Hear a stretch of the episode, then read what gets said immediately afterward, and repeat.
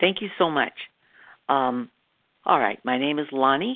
I am a compulsive overeater, and and I'll spell my name because inevitably somebody gets the four letters wrong. It's L O N I. Four letters. Thank you. That's enough. And I'd like to begin by a, a small reading from the For Today, our little white book. It is today's For Today, and it's uh, it says, "Beware lest you lose the substance by grasping at the shadow." From Aesop. Weight loss is not what the OA program is about. A normal sized body is a fringe benefit received in the course of reconstructing that which cannot be seen. Interchange is the substance of the 12 step program. It is sad to contemplate that there are OA meetings where food plans and food sponsors take precedence over the 12 steps.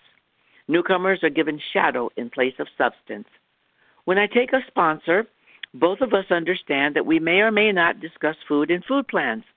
The whole idea of having a sponsor is predicated on my need for guidance in working a spiritual program by someone who has attained a measure of experience in doing so. For today, I have done enough research on diet and weight loss programs to know that the program we have in Overeaters Anonymous is not one of them. And again, that is from today's For Today. So I qualified. I said I am Loni. I am a compulsive overeater. Um, I have been uh, I'm a, wow been an abstaining member of Overeaters Anonymous for 37 and a half years. Actually, a little bit more now than 37 and a half years. I am a hundred pounder. I am maintaining over a hundred pound weight loss. It has been a little better at various times, but right now it's still over a hundred pound weight loss for a very very long time. And I am a very grateful member of this program.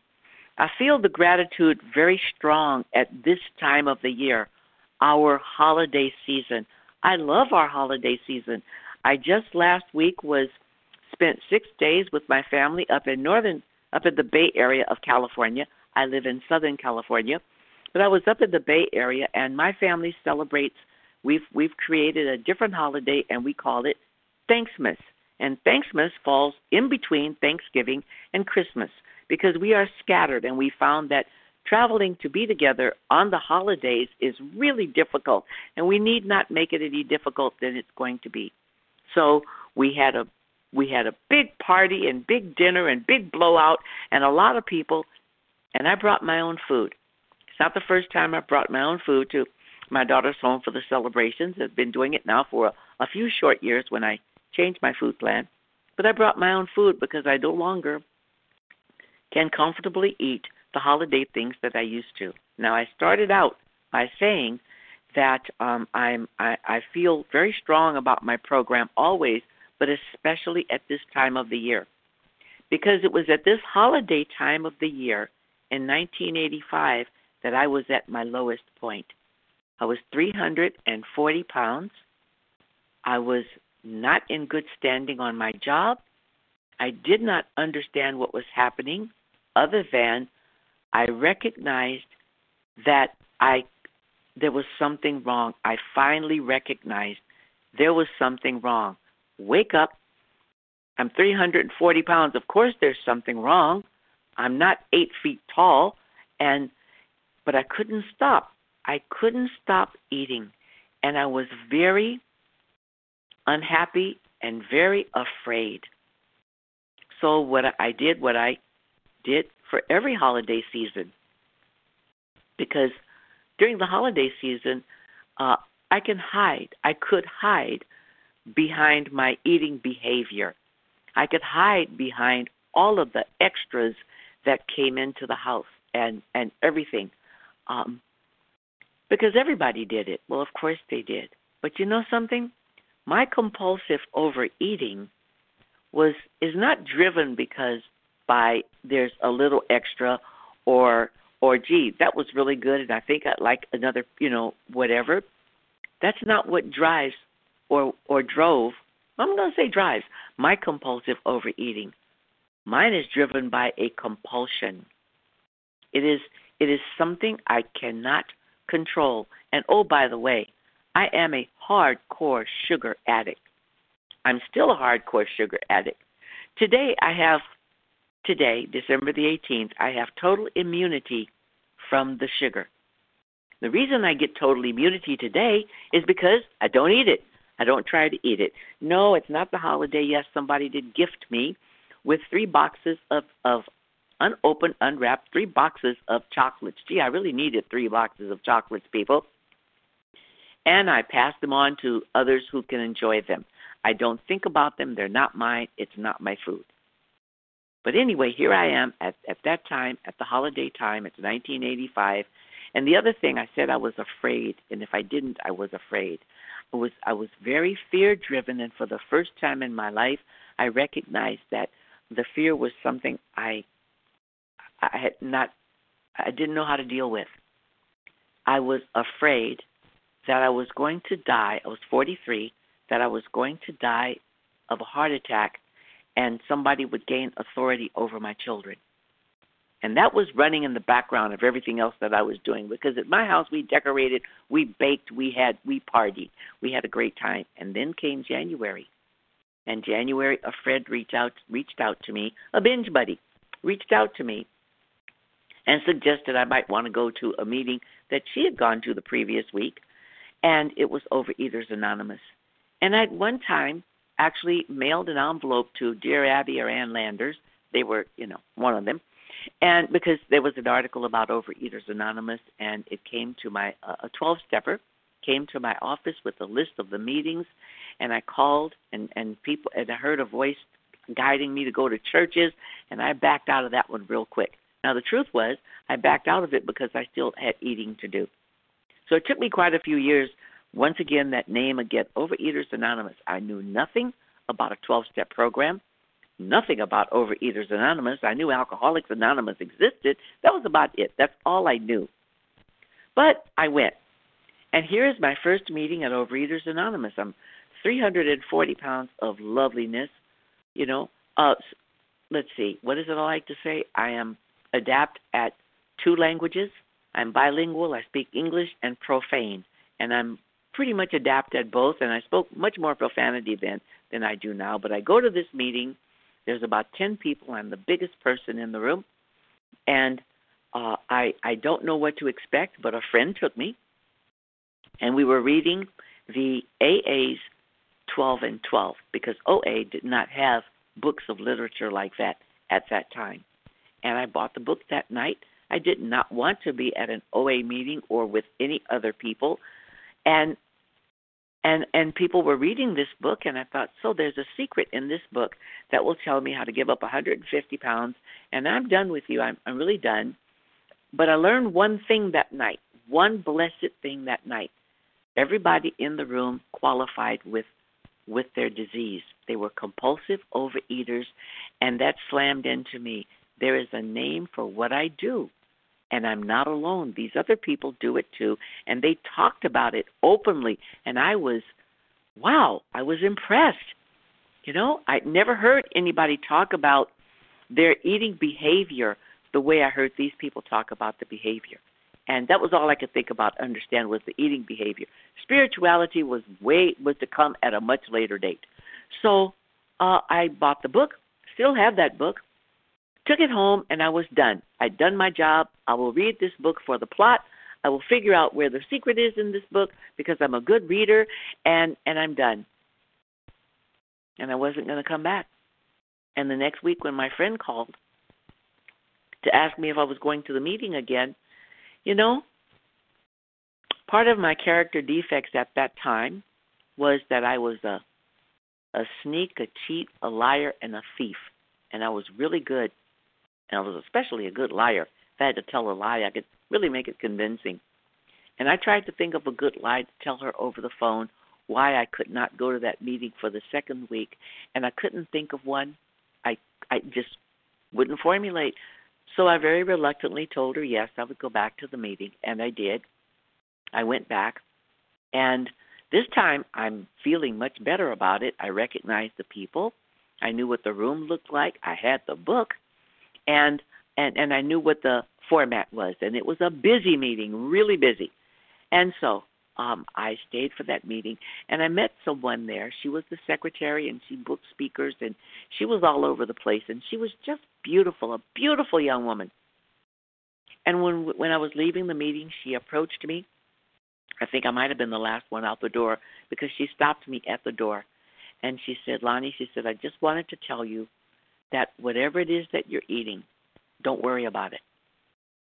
Just don't worry about it. Just come back to the meeting next week. And and that really caught me. Never in all of my time had anyone ever said, "Don't worry about what you're eating." Everybody wanted me to worry about what I was eating, obviously. And and I thought, you know, she's so beautiful. Why would she even speak something like that to me? But I sat in the parking lot and I thought about it. And I believe that was my turning point. That was that was that point. That was the razor's edge point for me. I either return or I don't return.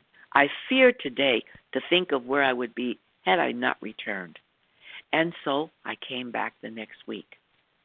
Somehow, I think what she said to me was exactly what she needed to say. She, by the way, became my first sponsor and later my very dearest friend in life, and she passed away in 2017, and I still miss her today. Um, later, I got a different sponsor, whom I still have, but she was she was the first one, and she was insistent that within a certain amount of time the inventory had to be done, and she nagged me about it all the time, and I did it, and I did some other things, and I was very all I could see at the time was my food, and then I had an epiphany. It is now February the 28th or February 27th, and I'm at a hundred pounder meeting, a massively huge hundred pounder hundred pounder meeting in Los Angeles, and I I'm I'm in that meeting and I've got tears in my eyes because I'm listening to people share their truth and and and how they no longer do the hope I heard, how they no longer do what they'd done that got them there. And the next morning was February the 28th. It was a Friday, and I was struck abstinent that morning.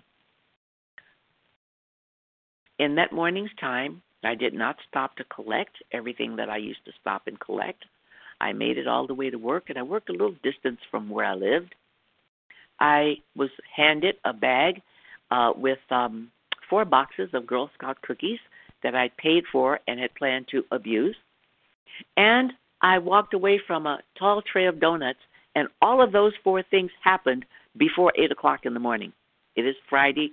It is before 8 o'clock. And people, I have to tell you, I sat back and said, I think I got this thing. Think what what did I know? All right, a dunderhead. But I think I got this thing and I managed to abstain the entire Friday. And this is what the abstinence looked like. I had a breakfast, it began and it ended. I had a lunch and it began and it ended. And I had a dinner that began and ended.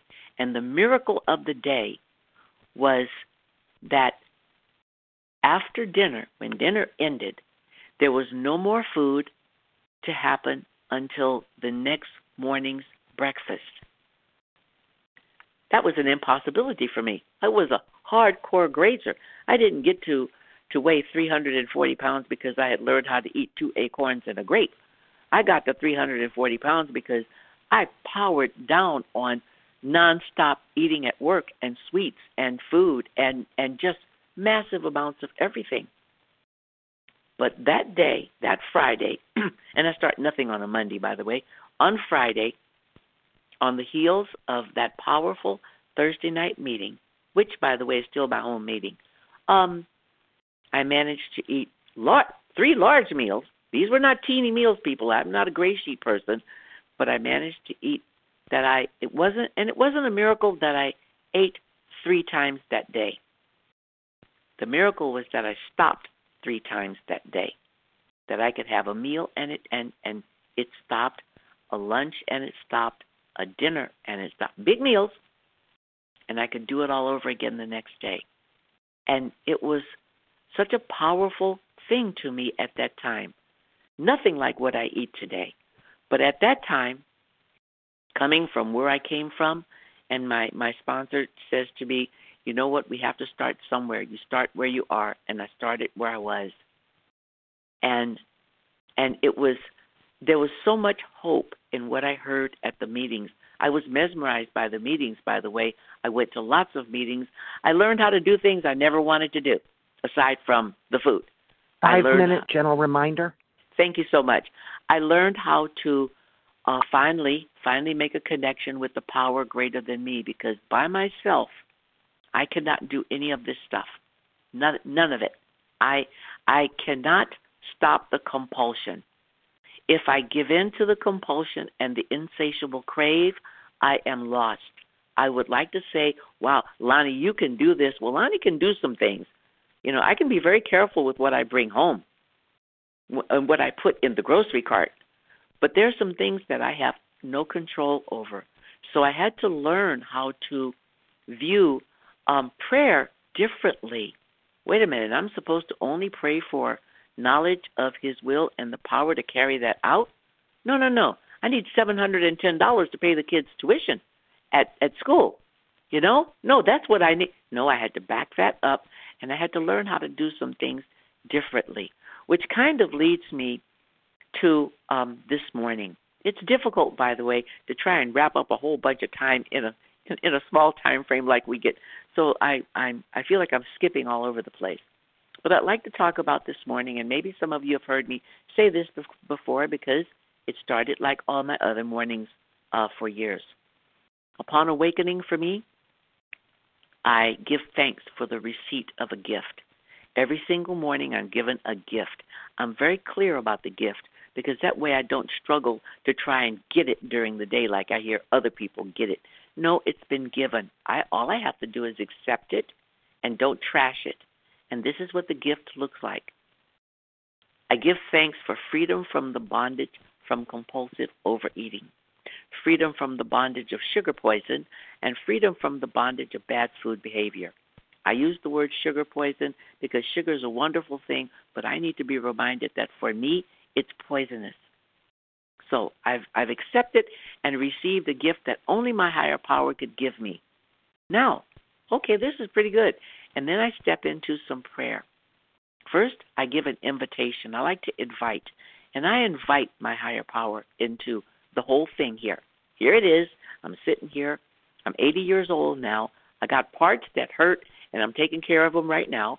Um, but I invite to please guide and direct the whole thing here my thoughts, my words, my actions, my reactions, my service and exercise, my prayer and meditation. I also invite you into my plate, my bowl, and my cup. I invite you into my food quality and quantity.